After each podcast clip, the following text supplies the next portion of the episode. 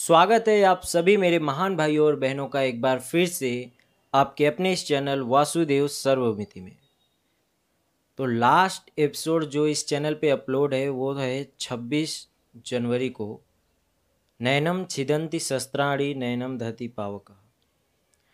इसके इतने टाइम बाद आज ये पहला एपिसोड अपलोड कर रहा हूँ। इतने दिन का जो गैप हो गया और फिर से एक बार ये जो शुरू हो रहा है तो इसके बीच में ऐसा क्या हुआ जिसकी वजह से मैंने कोई भी न्यू एपिसोड अपलोड नहीं किया? इसके बारे में हम अगले एपिसोड में बात करेंगे। तो इस एपिसोड में क्या है खास? तो अध्याय दो के श्लोक चौबीस, पच्चीस और छब्बीस को हम इस एपिसोड में देखेंगे। अच्छेद्यो य च नित्यः सर्वगतः स्थाणुरच लोयम सनातन।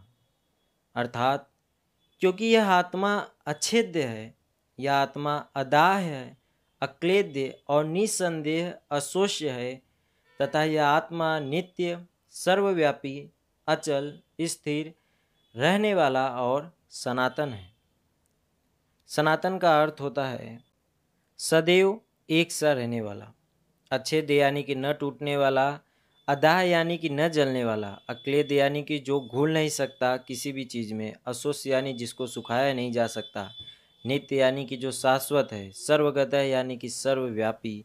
अव्यक्तोयम चिंतोयम विकार्यो यमुच्यते, तस्मादेव विदित्वेनम नानुशोचितुमर्हसि।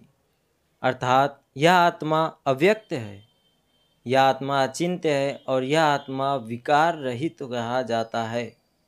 इससे हे अर्जुन, इस आत्मा को उपरयुक्त प्रकार से जानकर तू शोक करने का योग्य नहीं है। अर्थात तुझे शोक करना उचित नहीं है। अथ चयनम नित्य जातम नित्य वा मन्य से मृतम तथापि तम महाबाहो नयनम नैवम सोची तुमर्हसि अर्थात, किंतु यदि तू इस आत्मा को सदा जन्मने वाला तथा सदा मरने वाला मानता है तो भी हे महाबाहो, तू इस प्रकार शोक करने के योग्य नहीं है। तो ये था आज का एपिसोड। अगले एपिसोड में हम देखेंगे कि इतने दिनों के गैप में मैंने किया क्या, और थोड़ा सा अपने बारे में भी आपको अगले एपिसोड में मैं बताऊँगा। इस चैनल को सब्सक्राइब करिए मिलते हैं अगले एपिसोड में। जय श्री कृष्ण।